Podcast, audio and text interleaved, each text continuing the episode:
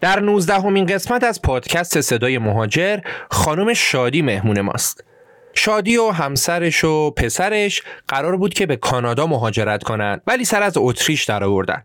اونا یه مدت اتریش بودن و در نهایت موفق شدن که برن به کانادا. ولی خب مثل اینکه اوضاع اتریش بهتر بود و اگه شرایط مهیا بود شادی دوست نداشت که بره به کانادا. قبل از اینکه بریم سراغ این اپیزود یه موضوعی هم بهتون بگم. اگه شما قصد مهاجرت به کانادا رو دارید یا در پروسش هستید و یا در اونجا زندگی می‌کنید بهتون پیشنهاد می‌کنم که پادکست کانادا در مقابل ایران رو گوش کنید بچه های این پادکست تو هر اپیزود با یکی از کسایی که به کانادا مهاجرت کرده و داره اونجا کار می‌کنه صحبت می‌کنن و راجع به شرایط کارشون، بازار کارشون، هزینه های زندگی در شهرهای مختلف و خیلی موضوعات دیگه با جزئیات صحبت می‌کنن. یه اپیزودش مهمون حساب داره یه قسمتش تخصصش مارکتینگه یه قسمتش مهمان فروشنده موبایل و تخصصهای دیگه. لینک پادکست کانادا در مقابل ایران رو تو توضیحات براتون گذاشتم. بریم سراغ اپیزود 19 هم مهاجرت شادی به اتریش و کانادا.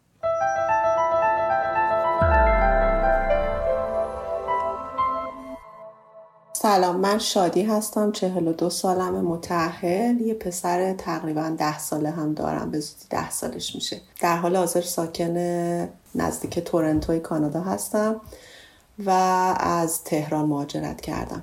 بسیار عمالی خانم شادی خیلی خوش اومدید به صدای مهاجر. امیدواریم که بتونیم گپ و گفت خوبی با هم داشته باشیم. بفرمایید که داستان مهاجرتتون از کجا و کی شروع شد؟ الان چند سال مهاجرت کردید و آیا کانادا اولین جاییه که اومدید؟ راستش اصلا بخوام اگه از اول اولش بگم من هیچ وقت طرفدار مهاجرت نبودم. من همیشه فکر می‌کردم که اگه همه برن کی بمونه. وقتی که ازدواج کردم دوران دانشجویی خب خیلی از دوستان در پی این بودن که پذیرش بگیرن یا به هر ترتیبی که شده مهاجرت بکنن. من 24 سالم بودش که ازدواج کردم و همسرم تمایل داشتن که مهاجرت بکنیم. ولی خب چون من مخالف بودم این مسئله موندش یعنی مسکوت موندش برای مدتی. حدودا من فکر می‌کنم که سال 2008 اینا بودش که همسرم گفتش که یه مقدار حالا راجع به مهاجرت بیشتر فکر کنیم و اینا. یه سری چیزا که به نظر من ناهنجاری های اجتماعی میشه نام برد ازشون. بودن من اذیت می‌کرد و همسرم به من گفت ببین خب این چیزا رو هستش دیگه. اگه می‌خوای که بمونیم باید اینا رو باش کنار بیای. اگه می‌خوای که بریم باید یه اقدام بکنیم. این شدش که ما کمی جدیتر نشستیم راجع به این قضیه فکر کردیم و تصمیم گرفتیم. من خیلی نمی‌خواستم برم اروپا حوصله این که بشینم یه زبان دیگر یاد بگیرم و اینا نداشتم. زبان انگلیسیم خوب بود ولی زبان دیگر حوصله نداشتم یاد بگیرم. در گفتم هر جا که میریم باید یه کشور انگلیسی زبان باشه. در نهایت ما یکی از دوستان یه آقایی رو وکیل بودن اون موقع دفتر مهاجرتی داشتن در تهران به ما معرفی کردن ما رفتیم پیششون و برای کانادا اقدام کردیم. سال 2009 بود اگر اشتباه نکنم. خرداد 88 بودش که خیلی جدی دیگه حتی منم تصمیم گرفتم که مهاجرت بکنیم یعنی به این قطعیت رسیدم. اون موقع خب اقدام کردیم اطلاعاتی که از ما می‌خواستن مدارکی که می‌خواستن ما به طریق skilled workers برای کانادا اقدام کردیم. من main applicant بودم اون کسی بودم که case رو با نام من باز کردن. شغل من در ایران من فروشنده کمپرسورهای صنعتی بودم. در یک شرکتی کار می‌کردم که در اصل این شرکت تولید کننده کمپرسورهای صنعتی بود. حالا من این توضیح رو هم بدم. من رشته خودم فوق لیسانس مهندسی شیمی دارم. و به خاطر حالا اون background در واقع فنی که داشتم تو این قسمت رفتم چون این کاری که هستش که اطلاعات فنی می‌خواست و عمدتا هم با شرکت های نفتی و در از شرکت های حالا ای پی سی و اینجور چیزا کار می‌کردم. این شدش که ما اقدام کردیم به صورت قطع برای کانادا. من زبانم همیشه خوب بود ولی خب هیچ مدرکی نداشتم. اون موقع که ایشون به ما گفتن که مثلا حالا شما این مدارک رو می‌خواین و ما شروع کردیم نامه نمی‌دونم مشغولیت به کاری بگیر و سابقه کار و نمی‌دونم تحصیلات و چی و چی یه سری امتیازا رو باید می‌دادیم. اون امتیازا مثلا بعد می‌شد خیلی سال گذشته نمی‌خوام عدد اشتباه بگم ولی حدودا مثلا 80 تا 90 تا بعد می‌شد. به ما گفتن که شما با این امتیازایی که آوردین باید مثلا آیلتس هم داشته باشین. من یعنی نه همسرم. اون موقع خب بچه هم نداشتیم. من خب آیلتس نداشتم. اون موقع ایران امتحان می‌گرفتن. من نشستم گشتم ببینم کجا اولین زمانیه که امتحان می‌گیرن. اون موقع من اگه اشتباه نکنم اصفهان امتحان می‌گرفتن. من رفتم اصفهان امتحان دادم و تقریبا یک ماه بعد بودش که جوابا اومد و مثلا نتیجهش رو فرستادن. من نمره هفت گرفتم و فرستادم خب برای وکیل و دیگه پرونده ما به جریان افتاد. سالها گذشت از اونجایی که ما داریم راجع به کشور کانادا صحبت می‌کنیم اینجا همه چیز روی یک دور بسیار آهسته در جریانه. این پیش می‌رفته دیگه اصلا ما اینقدر طول کشید دیگه اصلا یادمون رفتش که اینم بوده و اینا. خیلی هم پیگیری نمی‌کردیم. چون هی هر دفعه زنگ زدیم می‌گفت در جریان نمی‌دونم پرونده رفته سوریه سوریه جنگ شده حالا بعد نمی‌دونم فلان بشه اینا. اینا گذشت. رسیدیم به سال مثلا 2013 2014 همچنان هم پرونده ما in process بودش توی سایت که پیگیری کردیم. بچه اول هستم دوتا برادر دارم که از من کوچیک‌ترن. برادر اولم گفتش که ما می‌خوایم بریم اتریش اونجا درس بخونیم. گفتم اونجا چه جوریه؟ اینا گفت آره ما پذیرش می‌گیریم مثلا از دانشگاه فلانجا اتریش و می‌خوایم بریم اونجا. اگه میای تو هم بیای کاناداتون که معلوم نیست چی بشه. گفتم باشه ما میای خب ما مسافرت های خارج از کشور زیاد می‌رفتیم. اون مقطعی که ایران بودیم. من قبلا اروپا رفته بودم. خب اروپا خیلی قشنگه. یه فرهنگ خیلی خیلی خوبی داره در جامعه. یه چارچوب اجتماعی داره که برای ما خیلی جذاب بودش حقیقتش. ولی من هیچ وقت فکر نمی‌کردم بخوام برم اونجا زندگی بکنم. ولی خب از اونجایی که برادرم داشت می‌رفت اونجا برادر همسرم اتریش زندگی می‌کرد. خواهر همسرم یکیشون تو آلمان زندگی می‌کرد یکیشون تو فرانسه. گفتیم خب دیگه حالا ایراد نداره دیگه زبانم یاد می‌گیریم. اتریش هم کشور قشنگیه و یه سری معیارهایی که برای ما مهم بود رو داشت. هم برادرم اینا و هم من و همسرم تونستیم از دو تا از دانشگاه هایی که توی وین هستن پذیرش بگیریم. من تونستم از هم دانشگاه وین و هم دانشگاه پلیتکنیک وین هر دوتاش برای رشته خودم پذیرش تحصیلی بگیرم در مقطع فوق لیسانس. و همسرم هم تونست که چون رشتهشون مهندسی کشاورزی بود از دانشگاه بوکو وین که مربوط به حالا رشته های مثلا کشاورزی و اینجور چیزاست ایشون هم تونست که پذیرش بگیره. سطح زبانمون اون موقع که رفتیم اتریش شرط مدرک زبان نداشت دانشگاه ها و این قضیه مثلا برای سال 2014 می‌گفت شما یک سال اجازه دارین بیاین اینجا اون مثلا مدرک به دو رو بگیرین و مثلا وارد دانشگاه بشین توی اون یک سال. خب ما اینجا حالا به هر حال چون داشتیم می‌رفتیم توی کشوری که باید زبان آلمانی بلد می بودیم اینجا یه کمی رفتیم توی سفارت اتریش کلاس زبان میذاشت اون موقع. ما رفتیم اونجا و مثلا یه ذره زبانمون رو یاد گرفتیم تا به یک من ساعت زبانم رسوندم. وقتی که رفتیم اتریش حالا اونجا یه ترم زبان خوندم و بعدش وارد دانشگاه شدم. تو این فاصله سال 2014 پسرم به دنیا اومد. دو تا اتفاق افتادش اینجا. ما اون موقعی که برای پذیرش اتریش اقدام کردیم تابستون 2014 نامه پذیرش ما اومد. از یه طرف دیگه مثلا فکر کنم فوریه 2014 بودش اینا پسرم یکی دو ماهش بودش که وکیل با ما تماس گرفت گفت کار medical کاناداتون اومده. گفتیم خب ما الان بچه داریم. گفت خب بعد پروندهتون رو update بکنین. خب ما مدرک پسر من بهشون دادیم و منتظر شدیم که دوباره برای medical اینا با ما تماس بگیرن چون بعد update می‌شد. تو همین مدتی که ما منتظر بودیم و یعنی در اصل هر دوتاشون با هم اتفاق افتاد. ما منتظر بودیم که دیگه درخواست medical مون بیاد و اینا. برای ویزا هم اقدام کردیم برای اتریش و خب ویزای اتریشمون هم درست شد. یعنی من می‌تونم به شما بگم که ویزای اتریش ما دسامبر 2014 درست شد و ویزای کانادا ما تو فکر می‌کنم آگست این طورای 2014 اومد. تقریبا با هم اومدش. از بعد از مدیکال اون موقع که اینجوری بود مثلا به فاصله زیر یک ماه دیگه ویزا می شدیم شما. خلاصه اینا اومد. دیگه حالا الان ما باید میشستیم تصمیم می‌گرفتیم که می‌خوایم کجا بریم. خب اتریش از وین تا تهران سه ساعت و چل دقیقه پروازه. یعنی از ایرانر در وین دفتر داره در این حد. بعد ما هم که زبان آلمانی رو حالا یاد گرفتیم. از این ورم خب ولی اون ویزا بود. ویزای دانشجویی یعنی شما هر یک سالی بار باید برین اداره مهاجرت درخواست کنین مدارک بدین تا ویزاتون تمدید کنن. بعدم اینکه دانشجویتون تموم میشه مدرکتون رو می‌گیرین باید برین مثلا 6 ماه یه سال چقدر وقت دارین که برین کار پیدا بکنین روی اون مدرک که بهتون در واقع اجازه اقامت بدن. خب این بحث اتریش بود.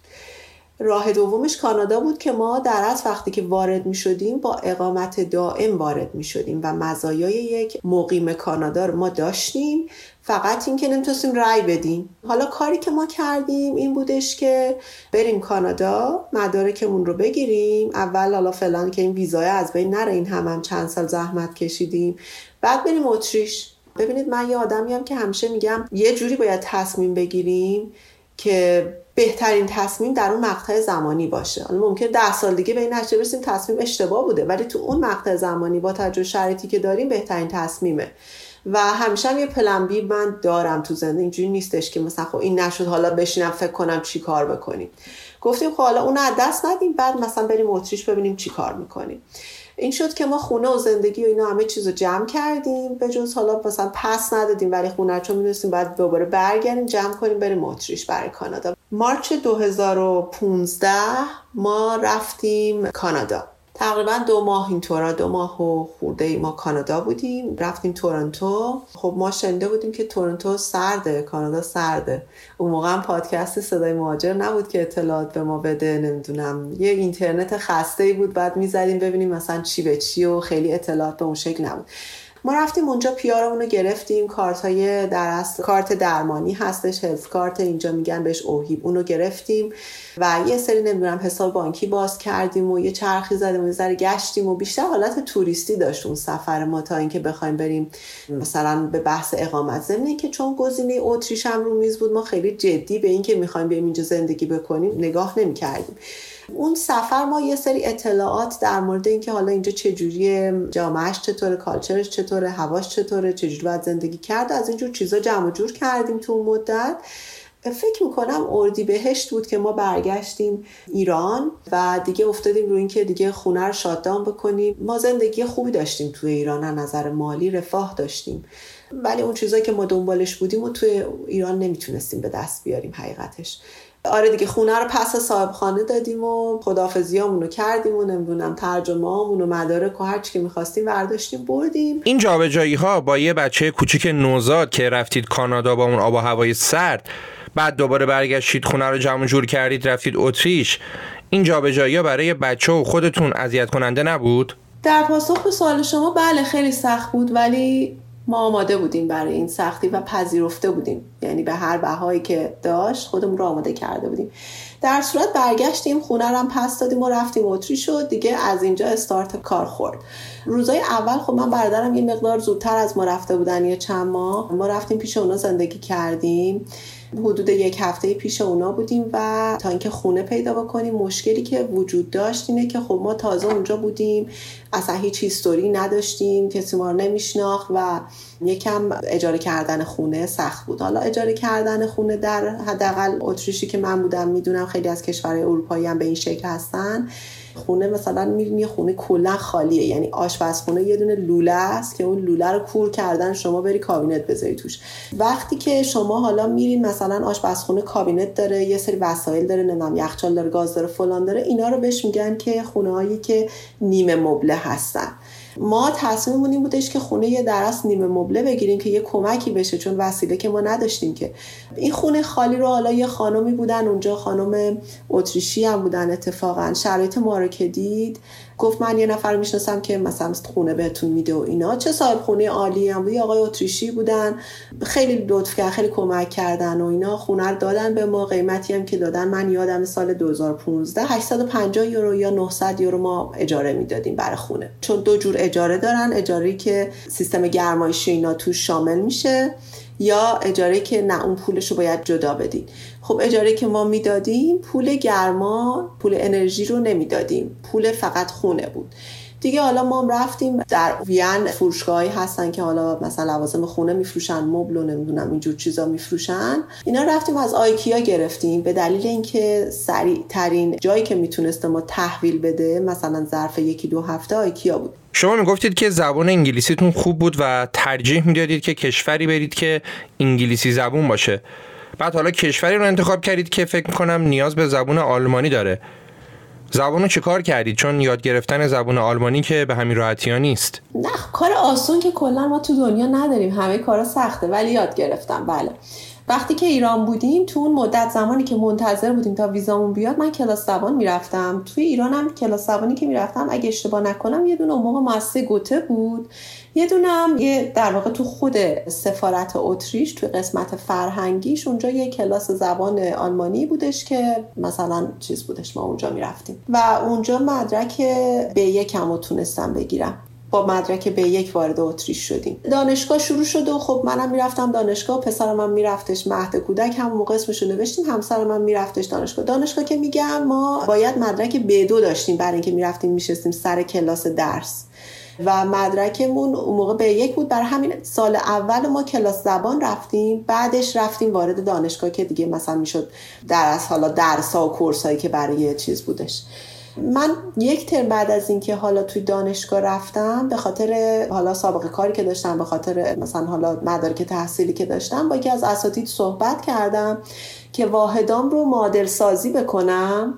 و حالا مثلا یه jump ی اینجا بکنم من دیگه نشینم دوباره همه درس رو بخونم. به من چیزی که گفتن گفتن چون شما فوق لیسانس داری حالا اون قانون دانشگاه در واقع پلیتکنیک وین بود که گفتن شما اینجا می‌خوای فوق لیسانس بگیری بایستی که حتما تزت رو اینجا بگذرونی. حتی اگر واحدای تئوریت هم ما قبول بکنیم تزت رو باید اینجا بگذرونی که ما به تو مدرک بدیم. ولی کاری که می‌تونی بکنی با همون مدرک فوق لیسانست می‌تونی اینجا ما بهت position دکترا بدیم. یعنی سویچ کنی روی دکترا. این شدش که من امتحانی یه پروژه رو با دانشگاه شروع کردم کار کردن. این پروژه شبیه سازی یه در واقع واحد صنعتی بودش با نرم افزار Aspen. و در اصل همون واحد هم رو هم برای فوق لیسانس ادامه دادم چون مطمئن نبودم که اینا position رو به من میدن یا نه. این یه مطلب. بعد در مورد زبان حالا شما گفتین این مطلبم من بگم.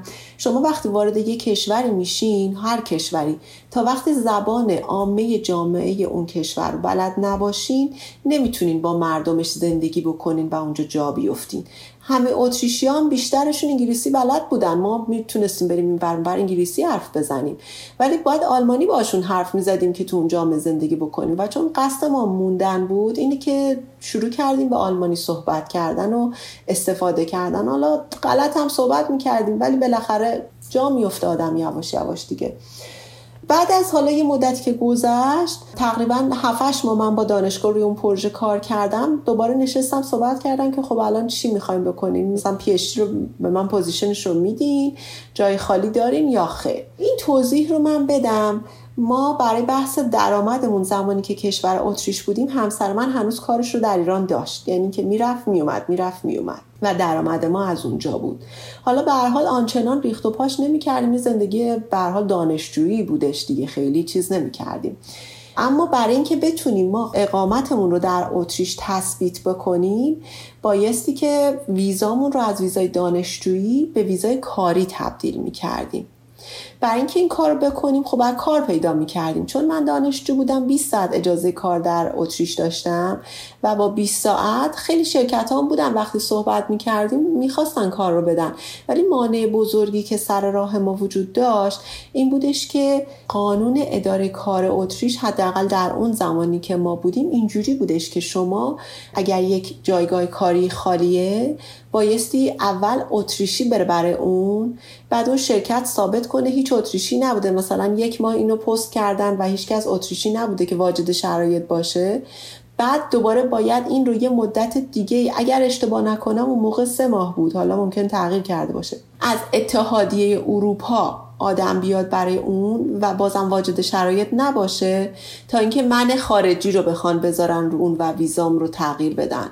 و از اونجایی هم که من دانشجو بودم و پاره وقت محسوب می‌شد 20 ساعت کار اینا ترجیح می‌دادن که تمام این داستان رو برای کسی بکنن که تمام وقت بیاد کار بکنه نه منی که 20 ساعت می‌تونستم کار بکنم. یه کاری که من اومدم انجام دادم این بودش که من رفتم برای یه جایی اصلا هیچ ربطی هم به رشته من نداشتش. اداره ستلمنت خارجی ها بود. ترجمهش می‌شد این یه سازمانی بودش که به اونایی که مثلا حالا پناهنده چون تو اروپا خب تعداد پناهنده خیلی بیشترم بود. مخصوصا پناهنده سوریه‌ای پناهنده افغانی اونایی که اونجا بودن من اونجا مشغول به کار شدم به صورت داوطلبانه. خب زبان فارسی چون بلد بودم گفتم برای اونهایی که مثلا فارسی زبان هستن و از افغانستان میان من می‌تونستم کمکشون کنم مثلا حالا ترجمه بکنم یا کارهای دیگه بکنم و اینا. یه کار داوطلبانه بود. من حدود یک ماه یک ماه نیم از کار کردن من اونجا گذشت.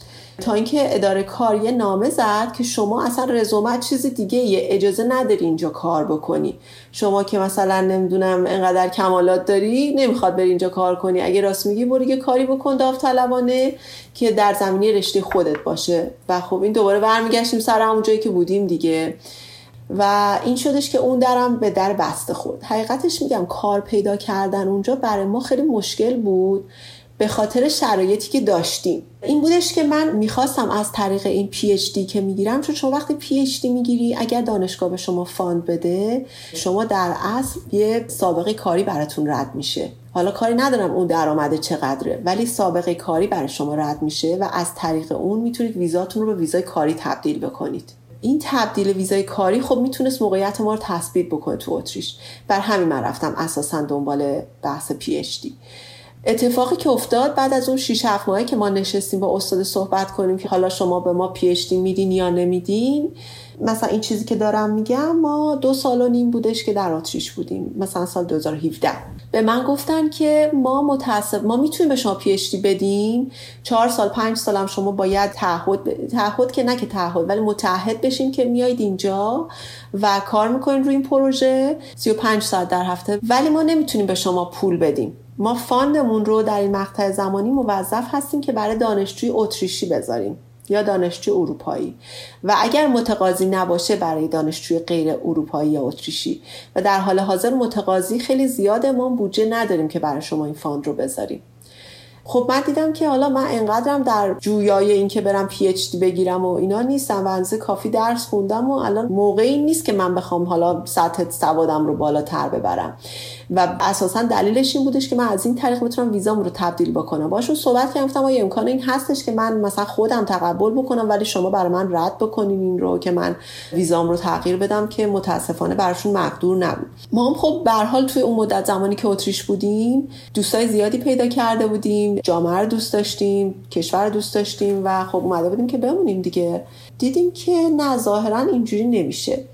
با یه نفر که اونجا حالا وکیلی هم بودش در اتریش رفتیم صحبت کردیم گفت الان یه پروسه که اینجا هستش که می‌تونید شما اقامتتون رو بگیرید به نام پروسه رد وایت رد این پروسه این هستش که در حالا اون ما داریم راجع سال 2017 صحبت می‌کنیم. ممکنه الان این هنوز باشه ممکن هم هست نباشه. شما میایید اینجا به دولت اتریش پولی نشون می‌دید تو حسابتون و میگید من ای تو زده هزینه های زندگیم رو خودم اینجا تقبل می‌کنم میمونم یه ویزای یک ساله اقامتی به شما میده. بعد دوباره سال بعد همه اون مدارک رو نشون می‌دید. اقامت یک سالتون رو تمدید می‌کنه. این شد دو سال. بعد دوباره بعد از پایان این دو سال میرید یه اقامت سه ساله براتون تمدید می‌کنه. بعد از این پنج سال شما می‌تونید که درخواست اقامت دائم بدید و چون توی اون پنج سال اول اجازه کارم ندارید چون شما نشون دادید من می‌تونم هزینه زندگیم رو تقبل بکنم. اینی که دولت به شما اجازه کار نمیده. می‌تونید شرکت ثبت بکنید می‌تونید از این کارا بکنید ولی نمی‌تونید کار کنید. و بعد از پنج سال می‌تونید درخواست اقامت دائم بکنید.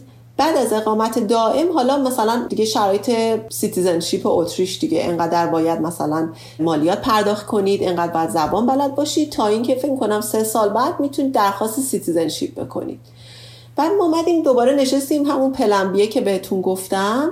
نشستیم فکر کردیم که خب الان ما از اون بحث پی آری که در کانادا گرفتیم سال 2015 سال 2020 این اعتبارش تموم می‌شد.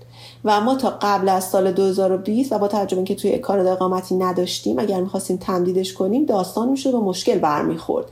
برای اینکه بخوایم تمدیدش بکنیم و اصلا اقامت کانادا رو داشته باشیم حدود 700 خورده ای روز ما باید در کانادا اقامت می داشتیم کنم دو یا سه سال تو اون زمان باید اقامت می داشتیم تا قبل از اینکه اون تموم بشه. نشستیم از سال مثلا April 2020 حساب کردیم اون تعداد روز اومدیم عقب گفتیم خب ما deadline اون مثلا میشه اکتبر 2017 اگر تا اکتبر 2017 تونستیم یه راه معقولی پیدا بکنیم که در اتریش بمونیم که میمونیم. ولی اگر یه ذره ریسک هم توش وجود داره دیگه اون گزینه کانادامون رو نمیسوزونیم. این شد که ما برای خودمون این deadline رو در اصل تعریف کردیم. تا اکتبر 2017 شما چند سال بود که اتریش بودید؟ تقریبا دو سال خورده ای. چون ما August 2015 وارد اتریش شدیم. خب رسیدید به اکتبر. چی شد؟ خب نه قبل از اینکه برسیم به اکتبر میگم plan B deadline رو گذاشتیم. دیگه حالا رفتیم که مثلا شرکت ثبت کنیم. شوهرم گفتن که برم مثلا نمی‌دونم یه جایی رو ببینم رستوران بزنیم نم کافه بزنیم. چون خیلی تو وین کافه و رستوران خیلی زیاده و خیلی هم در اصل متقاضی داره. نشد حقیقتش. خیلی اگر و اما توش بود که حالا بعد اینش اینجوری باشه نمی‌دونم. خیلی شرط و شروط داشت. یعنی اینکه ما خب شاید اگر همون قضیه Red White Red رو می‌رفتیم ممکن بود بتونیم اقامت دائممون هم بگیریم و مثلا حالا بریم تو پروسه citizenship ولی همیشه یه تبصره اون پایین هستش که officer همه اینا منوط به officer ه حالا اون officer در اون روز نمی‌دونم قیافه من خوشش نیاد بگه نمیدم بعد کل همه این قضیه میره رو هوا دیگه. حالا بیا برو روش مثلا دوباره اعتراض بزن و فلان کن بهمان کن. می‌رفت توی یه سری چیزایی که حالا با توجه به مسائل و داستانایی هم که ما داشتیم در اون دو سال خورده در اتریش من به همسرم گفتم که اگر قرار شروع دوباره باشه باید یه انرژی هم برای شروع دوباره وجود داشته باشه. نمی‌خوایم تمومش کنیم بعد دیگه ببینیم نمی‌تونیم مثلا دوباره از جامون بلند اینه که تصمیم گرفتیم که دوباره مهاجرت کنیم و بیایم کانادا. یه اتفاقی که هستش حداقل تو اتریش بود تو کانادا من دیدم شما قراردادایی که دارید مثلا برای خونه ما قرارداد داشتیم با فرض کنید اداره برق و اداره نمی‌دونم انرژی نمی‌دونم برای تلفن برای نمی‌دونم اینترنت اینجور چیزا. اینا رو بایستی که همه رو کنسل می‌کردیم. چون ما با اینا قرارداد بسته بودیم اینا ماه به ماه هر کدوم پول خودشون رو از حساب بر داشتن ما باید کنسل می‌کردیم که اینا دوباره بر ندارن بعد ما بده کار بشیم. همه این پرسه رو انجام دادیم. دسامبر 2017 من یه سفر رفتم ایران که به حال کارهای ناتمامی که داشتیم یه سری مدارک رو باید ترجمه می‌کردیم میآوردیم یه سری پول باید انتقال می‌دادیم. این کار رو انجام بدم و که دیگه بیایم کانادا دیگه. شما همچنان منبع درآمدتون کار همسرتون بود در ایران دیگه درسته؟ بله ایران بود. خب دیگه وقتی می‌رفتید کانادا دیگه نمی‌تونست بره ایران برگرده درسته؟ خب نه دیگه نه. ایشون یه مسافرت نسبتا طولانی به ایران کرد قبل از اینکه ما بریم. توی تابستون 2017 یه چیز دو سه ماه ایران بودن. و مجبور شدن که شرکتشون کاراش رو به لحاظ حقوقی و مالیاتی و دارایی و همه اینجور چیزایی که هممون می‌دونیم به چه شکله انجام بدن تموم کنن درا رو همه رو ببندن قفل بزنن. هیچ چیز دیگه ای ما در ایران نداشته باشیم که بخواد هی سرمون برگرده به عقب نگاه بکنیم و خدافزی رو بکنیم روی ما همه رو ببوسیم و برگردیم بریم کانادا و پشت سرمون دیگه نگاه نکنیم. فکر کرده بودید که تو کانادا منبع درآمدتون چی باشه؟ کار کردن خودتون از صفر؟ کار کردن. کار کردن از صفر. خب نسبت به اون سنی هم که شما داشتید یه تصمیم سختی هم بوده دیگه. نمیگم سنتون خیلی زیاد بوده ولی سی و خورده ای سال سنتون بوده و بخواید دوباره از صفر شروع کنید. شما اینکه تو ایران زندگی خوبی داشتید تو اتریش هم من فکر می‌کنم زندگی نسبتا خوبی داشتید. حالا نشد که اونجا بمونید ولی با توجه به این صحبت هایی که شما میگید خیلی سختی نبوده تو اتریش دیگه. حالا به غیر سختی های روتین مهاجرت. درست میگم؟ سختی مالی اگر منظورتون باشه چرا گاهی داشتیم؟ به خاطر اینکه آره بیشتر من بحث مالی شو دارم در نظر بله. می‌گیرم. سختی مالی هم نمیشه بگیم نداشتیم به خاطر اینکه ما داشتیم ریال می آوردیم یورو خرج می کردیم یورو هم امروز مثلا هزار تومنه فردا پنج هزار تومنه. و ما درآمدمون محدود بود. با توجه به اینکه همسرم هم آن و آف می‌رفت خب اینجوری نبودش که به حال بالای سر کارش وایساده باشه همون سود دهی قبل رو داشته باشه. در ایشون فقط می‌رفتن نظارت بکنن که اشخاصی که گذاشتن سر کار خوب کار بکنن که همه چیز مثل قبل پیش بره. و در نهایت هم که اصلا ما جمع کردیم می‌خوام بهتون بگم زمانی که ما اومدیم کانادا از بحث مالی در از بحث حالا اون حق امتیازی که ایشون واگذار کردن و اینها پول زیادی ما نیاوردیم. پولش قابل اقماز اون چیزی که آوردیم. ما یه خونه ایران داشتیم. یه آپارتمان داشتیم اون آپارتمان رو فروختیم پولش رو کردیم دلار کانادا و آوردیمش. ما اومدیم کانادا خب یه آیدیایی داشتیم یه در واقع دیدی داشتیم نسبت به اینکه اینجا چه خبر و با چی قرار مواجه بشیم. روزی که اومدیم قبل از اینکه بیایم یه هفته قبل از اینکه بیایم رفتیم نفری یه جفت کفش آهنی خریدیم و یه کاپشن گرم و دستکش و کلا و شال و اومدیم. ژانویه 2018 لند دوم بود در کانادا یعنی که وارد کانادا شدیم برای بار دوم. روزی که ما اومدیم کلا همه جا سفید بود. زمین و آسمون و ما بین زمین و آسمون. یه چیز حدود 50 60 برف اومده بود که قشنگ با اوج قضیه مواجه بشیم. پسرم هم اون موقع چهار سالش بود دقیقا. پسر من ژانویه متولد شده. اومدیم این سنم که اشاره کردیم من 37 سالم بود همسرم 41 سالش بودش اون موقع که اومدیم. خب از قبل از اینکه بیایم اینجا یه دونه خونه توی ایر بی ام بی گرفتیم. تقریبا هم چون حدود مکانا دستمون بود یه جایی گرفتیم که مثلا به مترو نزدیک باشه به فروشگاه نزدیک باشه که رفت آمدم راحت باشه. خب چون ماشین نداشتیم. زمستون هم یه ذره پیاده روی سخته تو خیابونای تورنتو. خونه که گرفتیم یه خونه آپارتمان اون فردی که به ما اجاره داده بود رنتال بود.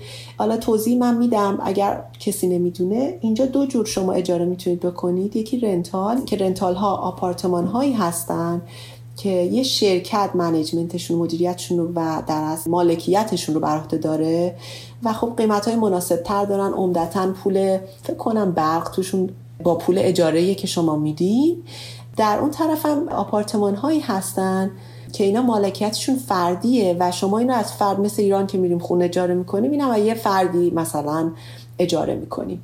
و اون دیگه پول انرژی و پول برق و ایناشو جدا خودتون باید بدین. آره ما از ایشون گرفته بودیم برای مدت یک ماه. ما روز جمعه در جمعه شب رسیدیم. جمعه ساعت ده اینطور هواپیما نشست که ما حدود هفت و نیم صبح به حال تونستیم از پیرسون فرودگاه تورنتو بیایم بیرون برسیم به اون خونه.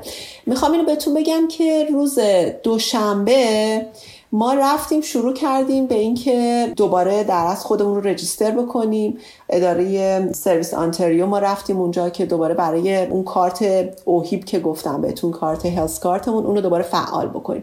نکته ای که در خصوص این کارت هست شما روزی که وارد کانادا میشین یه مدتی طول می‌کشه. باید اقامت داشته باشین. اون موقع چهل روز بود تا اینکه این اوهیبه برای شما فعال بشه.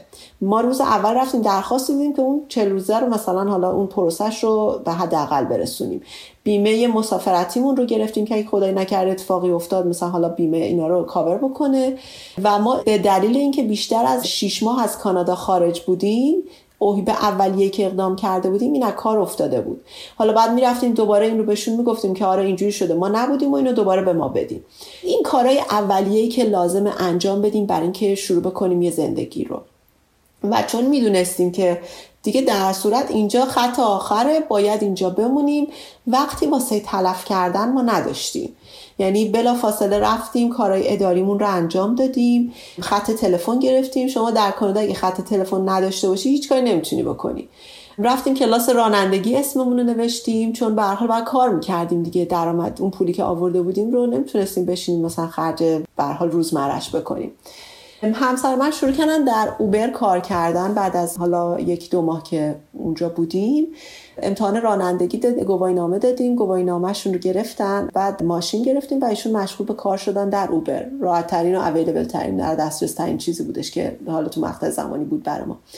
منم شروع کردم در صورت گواهی نامه منم گرفتم و یه نکته که هست اینجا شما بچه رو که می‌خواین اسمش رو مدرسه بنویسین باید کد پستیتون رو بزنین. هر مدرسه ای یه سری کد پستی رو کاور می‌کنه. اینجوری نیست شما ببینید اون دست خیابون یه مدرسه است برین اونجا اسمشو بنویسین. نه. این اتفاق برای خود من افتاد. من اینو نمی‌دونستم. ما بعد از اینکه حالا خونه Airbnb که موقت بود افتادیم دنبال اینکه یه خونه اجاره بکنیم که آدرس مثلا دائمی تر داشته باشیم یه condo اجاره کردیم. این خونه های آپارتمانی که در واقع مالکیتشون فردیه. یه کاندو اجاره کردیم و خب یک ماه بودش که اومده بودیم. قدم بعدی بودش که مدرسه برای پسرم پیدا بکنیم. همین میگم مدارسی که من دیده بودم چشمی رفتیم و گفتن نه اینجوری نیسته. شما برو آدرس تو بزن توی فلان سایت. اونجا بزن ببین چه مدرسه به کد پستی شما می‌خوره. برو اونجا ثبت نام کن. که ما این کارو کردیم و رفتیم. مثلا اون مدرسه اتفاقا خیلی دورتر از اون مدرسه بودش که ما دیده بودیم.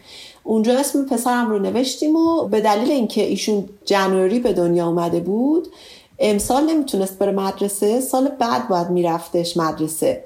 مثل ما که میگیم نمی‌دونم تا آخر شهریور این سال. نیمه دوم داره دقیقا. اینم هم همین است. 31 دسامبر مال اینا. پسر من یک جنوری بود. اینه که مجبور شدیم اسمش رو بنویسیم مهد کودک. خلاصه مهد کودک اسمش رو نوشتیم و دیگه یه روالی افتاد توی زندگی ما. شوهرم می‌رفت سر کار منم می‌رفتم یه سری کلاسای درس کلاسایی که کمک می‌کنه شما جا بیفتین و مثلا یاد بگیرین چی به چی و اینا. یه سری کلاس بودش اینجا توسط این مؤسسه ACCESS Employment برگزار می‌شد مخصوص اونهایی که رشتهشون مهندسیه. چقدر هم کلاس های خوب بود اتفاقا مجانی هم بود. ما رفتیم اونجا. اینا هم با ما زبان انگلیسی رو کار می‌کردن. و هم زبانی که در محیط کار استفاده میشه. اصطلاح چون اصلا اون چیزی که ما راجع زبان انگلیسی می‌دونیم اون اصلا شما ولش کنین. با اون مثلا ما می‌تونیم بریم مغازه ماست بخریم بیایم. اینکه شما با مردم ارتباط برقرار بکنین کار بکنین کلا یه زبان دیگه است. حالا این اداره ACCESS به ما این رو مثلا یاد میدادش که چجوری باشه. مدرک زبانم حالا می‌داد مدارک که اینجا مثلا مرتبطه و برای اداره مهاجرت هم لازم زمانی که شما بخواید citizenship اقدام بکنید. همسر شما توی ایران یه شرکتی داشته نیروی داشته. کارش معلومه که پرسود بوده که می‌تونسته هزینه زندگی شما رو تأمین بکنه. اینکه اون شرکت و بس اومد به کانادا داشت تو اوبر کار می‌کرد آیا از لحاظ خودش از لحاظ شخصی واسهش سخت نبود؟ بالاخره من و شما تو فرهنگی بزرگ شدیم که با فرهنگ کانادا یه ذره متفاوته. شاید واسه اون کانادایی اصلا مهم نباشه ولی برای ماها تو ناخودآگاهمون هم یه ذره فرق می‌کنه. یه ذره راجع به این موضوع هم توضیح می‌دید؟ بله.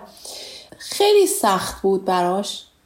چیزی به من بروز نمی‌داد ولی من میشناسمش دیگه. سخت بود براش. خیلی زیاد. کاری که انجام می‌داد. ببینید آقای سود بخش زمانی که شما مهاجرت می‌کنید عنوان یه زوج یه چیزی رو که باید خیلی در نظر بگیرید درک کردن طرف مقابلتونه. محیط که تغییر می‌کنه خیلی چیزا تغییر می‌کنه. ما هم تغییر می‌کنیم. مهم اینه این تغییر در یک سو باشه برای یک زن و شوهری که دارن میرن. حالا پارتنر هر چی که اسمش رو می‌ذارید. وقتی که میرن این تغییره در یه راستا باشه که حالا تا جایی که امکانش هست. اگر امکانش نباشه خب اصلا لزومی نداره اون آدما زندگیشون رو در کنارم با شکنجه سپری بکنن. ولی اصل اولی که تو زندگی من و همسرم بود این بودش که ارزش های زندگی ما این زندگی مشترکی که داریم. ما اگر داریم این کار رو این تغییر رو این ماجرت رو می‌کنیم برای اینه که بهتر بشیم نه چیزایی که داریم رو از دست بدیم. خب بله براشون خیلی سخت بود ولی همیشه می‌گفت من هر کاری می‌کنم برای اینکه خانوادم در آرامش باشه. محیط امن خونه و خانواده توی مهاجرت خیلی مهمه که چطوری باشه. و خیلی کمک کرد که ما از اون سختی های اولیه عبور کنیم. صد درصد برایشون سخت بودش که حالا اونجا به حال برای خودش یه میز داشته باشه چهار متر فقط طول اون میز باشه بعد بیاد اینجا مثلا تو اوبر ماشین تمیز کنه و فلان. درسته. الان همسرتون چیکار می‌کنن؟ همسرم الان توی یه شرکتی کار می‌کنن ورهاوس منیجرش هست خودتون الان چیکار می‌کنید؟ همون کاری که همیشه می‌کردم کمپرسور میفروشم. پس خودتون هم رفتید سر کار مرتبط. بله.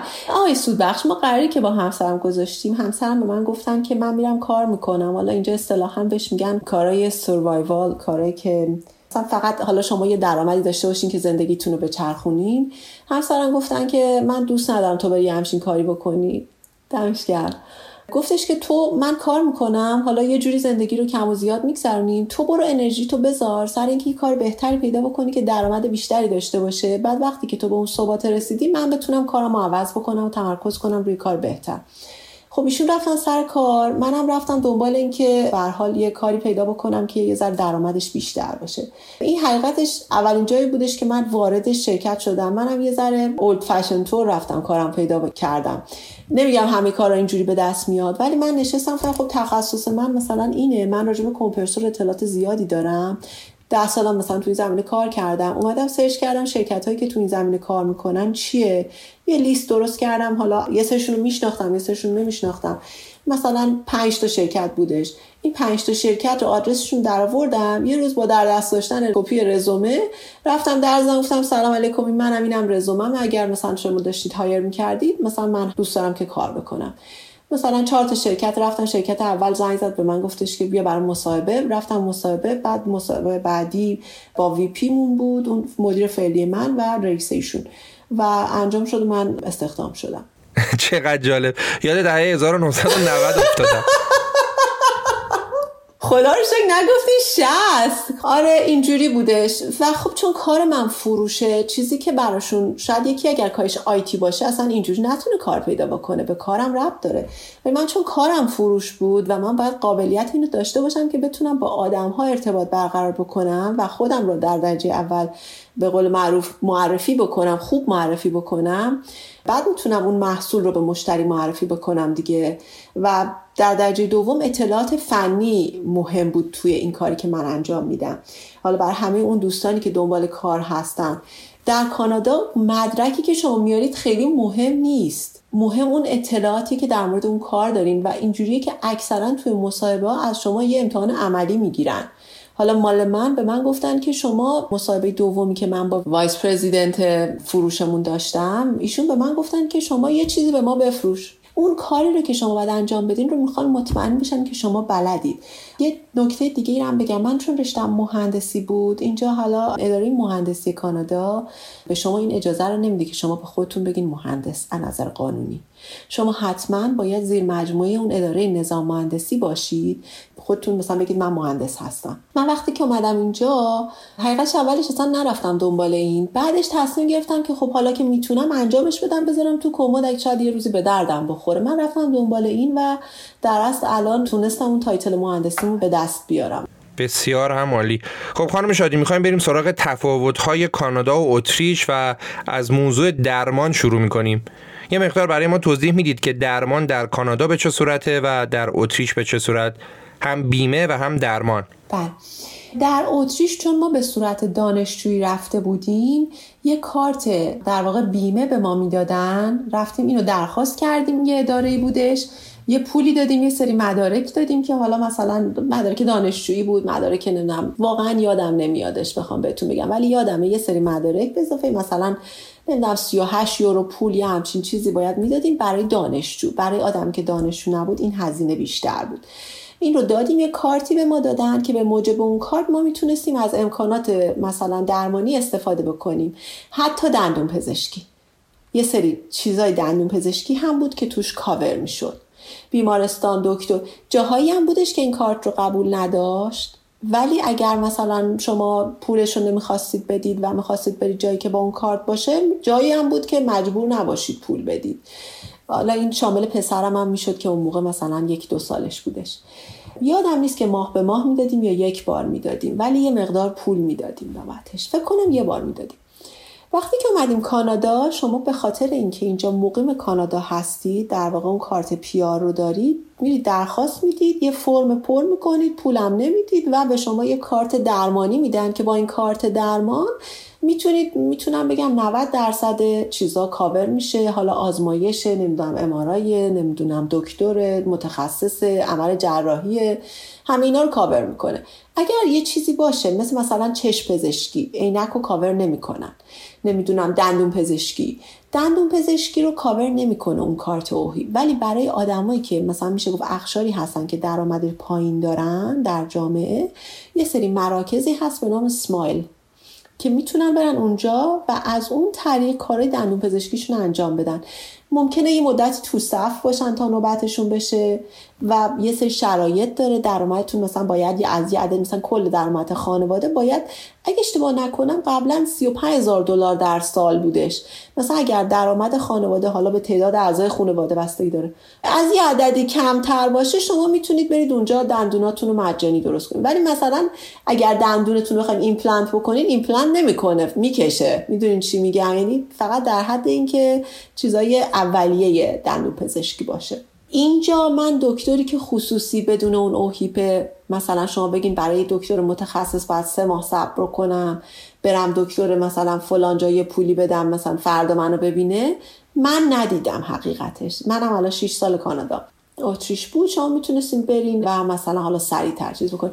و البته تو اتریش شما سه ماه واسه هیچی وای نمیستادید. اینجوری هم نبودش. اینجا سیستم درمانیش یه کمی ایدئال نیست می‌تونم بگم. خیلی بهتر می‌تونه باشه. در کانادا مراکز درمانی و کلا بیمارستان ها پزشکا اینا که مشغول به فعالیت هستن همه زیر نظر دولته. از طرف دولت اینا بهشون بودجه پرداخت میشه. حالا یه بخشش از مالیات هایی که ما میدیم یه بخشش مثلا حمایت های مردمی اینجور چیزاست. ولی تعداد اینا محدوده.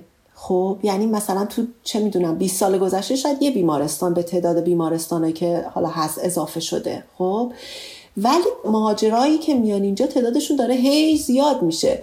تعداد اون پزشکا تعداد مثلا دستگاه امارای تعداد بیمارستان تعداد مثلا اینجور چیزا محدوده.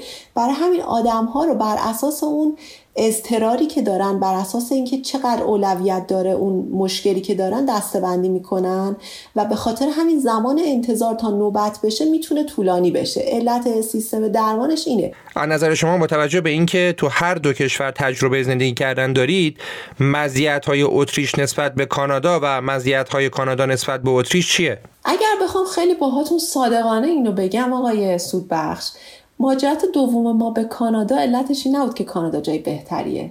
این انتخابی بود که ما کردیم در اون برهه زمانی و من دلیلش رو براتون توضیح دادم. اتریش خیلی بهتر بود از خیلی جهات. بازم همه اینا نظر شخصی منه. من یه سری چیزا برام مهم بود مثل اون کالچر جامعه اون فرهنگ جامعه. خب اون چارچوب جامعه اون قوانینی که جامعه بهش بایستی پایبند باشن. کانادا جامعهش خیلی بازتر نسبت به اتریش به دلیل اینکه مهاجر اینجا خیلی زیاده. و قانون کانادا هم قانون دولت کانادا این مهاجرا رو ساپورت می‌کنه که کالچر خودشون رو اون چیزی که در حالا از اون کشور مبدع داشتن و اینجا اجرا بکنن و در از انجام بدن و مشکلی باش نداره. می‌تونن به زبون خودشون باشن می‌تونن نمی‌دونم اعیاد و نمی‌دونم مراسم و همه کاراشون رو انجام بدن و دولت هم خودش رو قاطی این مسائل می‌کنه و در از خیلی اینا رو اپریشیت می‌کنه ازشون حمایت می‌کنه.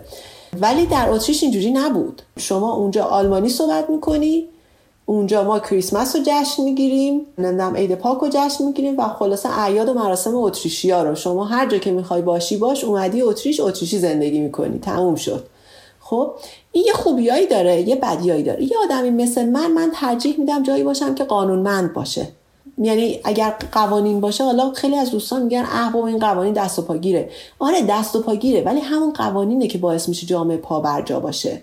این قوانین توی اتریش خیلی بیشتر تو اروپا حداقل خیلی بیشتر از کاناداست. نحوه رانندگی کردن مثلا. نحوه اینکه مردم به اون شهری به اون محل زندگیشون ازش مراقبت می‌کنن بهش اهمیت میدن و نمی‌ذارن کسی کار خلافی بکنه. این یه چیزیه که توی اروپا خیلی بهتر از اینجا انجام میشه. من اگر مواظب جامعه باشم که دارم توش زندگی می‌کنم اون جامعه کیفیت بالاتری داره برای اینکه توش زندگی بکنیم و بچه های ما توش رشد بکنن. این یه مطلب خیلی مهمی بود که حالا من به صورت کلی گفتم. یه نکته دیگه این که خب اروپا و حالا مشخصا اتریش یه جامعه که سوسیالیستیه. کانادا میگه سوسیالیستن ولی واقعیتش اینه که سرمایه داری به صورت زیاد توش به چشم می‌خوره و حس میشه. شما پولشو داری زندگی می‌کنی. این کار رو می‌خوای بکنی پولشو میدی انجام میدی. اروپا این مدلی نیستش. سطح اختلاف طبقاتی چیزی که من می‌بینم در کانادا خیلی خیلی بیشتر از اروپاست. یعنی بالک جامعه در یک رفاه نسبی هستش و از اون امکانات اولیه زندگی برخورداره. این امکانات اولی زندگی رو من بهش میگم مثلا اینکه بتونه یه خونه ای داشته باشه. حالا نه که الزاما بخره. یه خونه ای داشته باشه از عهده پرداخت هزینه های مثلا اجاره هست حالا هزینه آب برق نمی‌دونم فلان مدرسه بچهشه نمی‌دونم مهد کودک بچهشه هزینه خورد و خوراک و نمی‌دونم پوشاک و مسافرت و تفریح و اینجور چیزاش باشه بر بیاد. وقتی عامه جامعه این رفاه رو داشته باشه اون هرسی که وای فردا چی کار بکنم پس فردا چی میشه پیر بشم چی میشه این استرس از ذهن شما میره کنار. می‌تونید تمرکز کنید روی لذت بردن از حالتون. این اتفاق در کانادا نمیافته. شما تفاوت رو خیلی می‌بینید در مردم. حالا الان که بعد از کرونا و جنگ و اوکراین و این چیزا شرایط باز تورم باعث شده کمی اختلاف بیشتر بشه. اخشار ضعیف رو ما بیشتر ببینیم. پس من فکر می‌کنم شما اگه حق انتخاب داشتید قطعا اتریش رو انتخاب می‌کردید درسته؟ بله من این کار می‌کردم. امنیت اجتماعی اونجا خیلی بیشتر بودش تا اینجا می‌تونم بگم. خانم شدی برای اینکه شنونده ها یه دید کلی داشته باشن ممنون میشم که به من بگید که شما در اتریش با چه هزینه ای می‌تونستید زندگی ماهیانتون رو بگذرونید و تو کانادا در حال حاضر با چه هزینه ای می‌تونید بگذرونید؟ زمانی که ما اتریش بودیم خب ما زندگی با بچه رو داریم در نظر می‌گیریم و وقتی هم که اونجا بودیم پسر من مهد کودک می‌رفت. خب هزینه های مهد کودک هم بودش. من با همه اینا اجاره خونه و نمی‌دونم پول برق و تلفن و ارزم به خدمت شما خورد و خوراک و مهد و رفت و اومد و نمی‌دونم همه اینا بخوام بهتون بگم. ما حدود بین 1700 تا 2000 مثلا 100 یورو اینطورا هزینه ماهیانمون بود. بستگی به اینکه چقدر مثلا چه کارهایی انجام بدیم توی اون ماه. مشخصا می‌خوام بهتون بگم هزینه مهد کودک پسر من اونجا 120 یورو بود در ماه. یه مهد کودک خصوصی حالا با یه سری امکانات.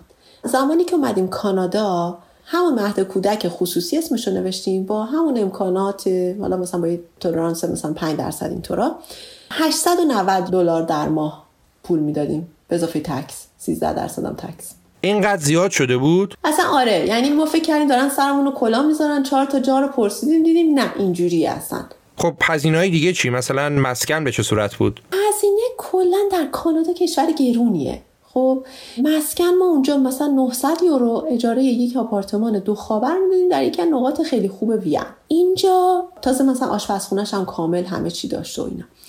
اینجا ما آمدیم اون آپارتمانی که اجاره کردیم یک آپارتمان. حالا مثلا بخوام بگم لوکیشن هر دو تا جا تو مثلا تورنتو وین نسبتا با همدیگه مشابه بودش بخوام بگم.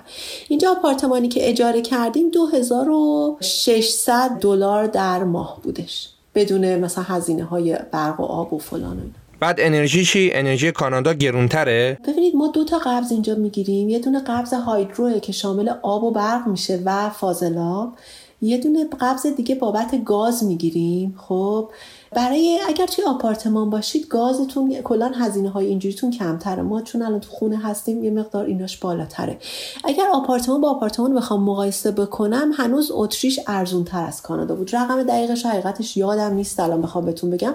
ولی اتریش خیلی ارزون تر بودش. ما انقدر پول نمی‌دادیم. خب مهمترین سال توی این قسمت درآمده. اگه شما همین کار رو تو اتریش انجام می‌دادید درآمدتون نسبت به درآمدی که الان توی کانادا دارید بیشتر یا کمتر بود یا تقریبا برابر بود؟ ببینین من این رو از یک مثلا حالا کسی که منبع موثقم برادرمه که داره اتریش زندگی می‌کنه هم خودش کار می‌کنه هم خانومش کار می‌کنن در یه شرکتی. اینها مثلا با توجه به کاری که دارن اونجا دارن روی هم فرض کنین بین 4 تا 5000 یورو درآمد دارن و دارن زندگیشون رو می‌کنن اجاره خونه میدن مثلا رفت آمد می‌کنن ماشین دارن مسافرت میان و خوبم دارن زندگی می‌کنن. حالا اگر همون آدما با همون مشخصات اینجا در تورنتو بخوان کار بکنن زن و شوهر روی هم بگیرین مثلا حدود 160 70 هزار دلار در سال درآمدشون میشه که از این 160 70 هزار دلار مثلا حدود 35 درصدش بابت تکس کم میشه. خب یه جوری بگید که یه ذره ملموستر باشه. در نهایت درآمد ماهیانه یه نفر به طور مشخص با یه شغل یا اتریش بیشتره یا توی کانادا؟ دو نفر که دارن در مثلا وین که حالا پایتختم هست و اینا کار می‌کنن. توی یه شرکتی کار خوبی هم انجام میدن مثلا کار مهندسی انجام میدن کار کنترل پروژه می‌کنن و اینها. یه خانواده دو نفره دو نفر آدم دارن کار می‌کنن. روی هم من درآمدا رو به دلار کانادا میگم که بشه مقایسه کرد. درآمد خانواده روی هم و عددام همه نت هستش. کاری به مالیات و اینا نداریم چون مالیات تقریبا اونجا و اینجا بعد درآمد یکیه. حدود مثلا 105 هزار دلار در سال اینا درآمدشون میشه. دو تا آدم کار کنن خانواده.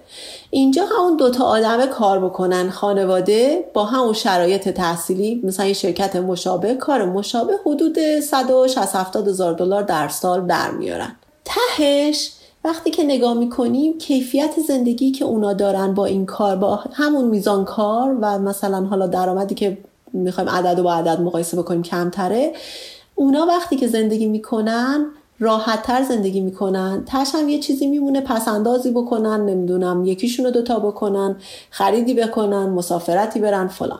در کانادا همون دوتا آدمه که میان همون کارا رو می‌کنن و پول بیشتری هم در میارن آخر ماه که میشه خیلی اگر با درایت و مدیریت زندگی کرده باشن بدهکار نمیشن.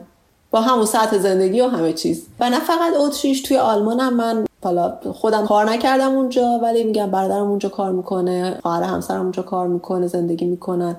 و واقعیتش اینه که می‌بینم بله اونجوریه. آره ما اینو توی صحبت با دوستای دیگه هم داریم و تقریبا به این نتیجه رسیدیم. حالا شاید بعضی از مشاغل فرق بکنه داستانش ولی تو اکثر مشاغل ما هم به این نتیجه رسیدیم. خانم شادی به عنوان آخرین سال اگه برگردیم به ده سال قبل شما چی کار می‌کنید که مهاجرتتون سریعتر اتفاق بیفته و آیا بازم از اتریش به کانادا میاید یا نه؟ اولا که نمی‌ذارم که سنم انقدر بالا بره. واقعا همه آدمایی که ما... چجوری نمی‌ذارید سنتون بالا بره یعنی به منم بگید انجام بدم خیلی واقعا اگه میشه قرص داره شربت داره چی داره؟ نه نداره آقای سودبخش پذیرش. پذیرش. بپذیرید. هر موقعیت که توش هستید بپذیرید. نه منظورم این بودش که نمی‌ذارم سی سالم بشه و تازه شروع کنم مهاجرت. وقتی 20 سالم شروع می‌کنم مهاجرت. خب یه چیزی که هستش این حرف و یه انسان خیلی عزیزی به من زد. گفتش که یه درخت نهال و هر جا بکاریم سریع ریشه میده می‌گیره خیلی هم خوب میشه. هر چی سنش میره بالاتر و ریشه هاش بزرگتر میشن درش بیارین یه جا دیگه بکارین اگر خوش نشه ولی هیچ وقت هم به اون بار بر اولیه نمی‌رسه. حالا البته ما هنوز نهالی ما ولی میگه اگر برگردم به عقب یه ذره همچین از کوچیکتر شروع می‌کنم زودتر میام که اینجام راحتتر جا بیفتم. مثال خیلی جالبی بود. خب سال دوم. ببینید من اون موقع گزینه قطعی کانادا رو رومیز داشتم و گزینه آیا بشه آیا نشه اتریش رو. من گزینه قطعی رو می‌گرفتم. اگر اون موقع گزینه قطعی اتریش جلوی چشم بود یا اینکه کانادا رو نداشتم یا اینکه به حال شرایط جور دیگری باشه صد درصد اونجا اگر به من بگن شما می‌تونی در, در شرایط مساوی و با مثلا فرض کنیم پنج سال آینده می‌تونی پاس کانادایی بگیری یا پاس اتریشی بگیری من اتریش رو انتخاب می‌کنم. بسیار هم عالی. به عنوان نکته آخر اگه چیزی می‌خواید بگید بفرمایید. به عنوان نکته آخر می‌خواستم یه چیز رو بگم به خانواده هایی که دارن با بچه مهاجرت می‌کنن. یه چیزی که می‌تونه براشون شوک فرهنگی باشه اینه که جامعه LGBTQ در خارج از ایران به صورت یک جامعه شناخته شده هستش و اینکه چه افرادی زیر مجموعش قرار می‌گیرن کاملا حق و حقوق قانونی دارن. هستند به صورت پابلیک و قابل احترام هستند و آموزش های مربوط به اونها هم جزو سیلابس درسی در مدارس بچه ها هست. به بچه ها از سنین پایین آموزش داده میشه. در نهایت احترام به همه انسان ها با هر تفکر و ایدئولوژی که هستند و دارند این مسئله می‌تونه یه شوک فرهنگی رو برای خانواده ها ایجاد بکنه و ممکنه این موضوع رو ندونن و میگم براشون ممکنه یه شوک باشه. این یه مطلبه. در خصوص مهاجرت طرف آخرم به همه عزیزانی که برنامه مهاجرت دارن ازشون خواهش می‌کنم که با خودشون فکر بکنن قشنگ بگن که یه دلیل محکم برای مهاجرتشون داشته باشن و برای اون راهی که می‌خوان انتخاب بکنن یه برنامه ریزی بکنن. این راه راه بسیار دشوار و پرچالشیه. از خودشون بپرسن که چقدر حاضرن برای اون دلیل برای اون هدف فداکاری بکنن و از صفر شروع بکنن. حاضرن چه چیزایی را از دست بدن تا اون هدف به اون هدف برسن. این خیلی مهمه. این برنامه ریزی می‌خواد. این واقعا تصمیمیه که باید در نهایت منطق گرفته بشه. به دلیل اینکه وقتی شما مهاجرت می‌کنید از حاشیه امنتون بیرون میاین. حتی فکرش هم ترسناکه. از حاشیه امنتون بیرون میاین و این برای همه انسان ها اتفاق میفته و خیلی سخت شما به دور از عزیزانتون به دور از خانوادهتون به دور از همه داشته هاشون احساس دلتنگی می‌کنین احساس قربت می‌کنین. بعد از یه مدت که اینجا بر خودتون خونه می‌سازین کار پیدا می‌کنین ارتباطات اجتماعی پیدا می‌کنین به قول معروف جا میفتین اون احساسات اولیه اون ترس های اولیه از بین میره. بر همین خیلی مهمه که تصمیمی که از اول گرفتین تصمیم منطقی باشه نه احساسی.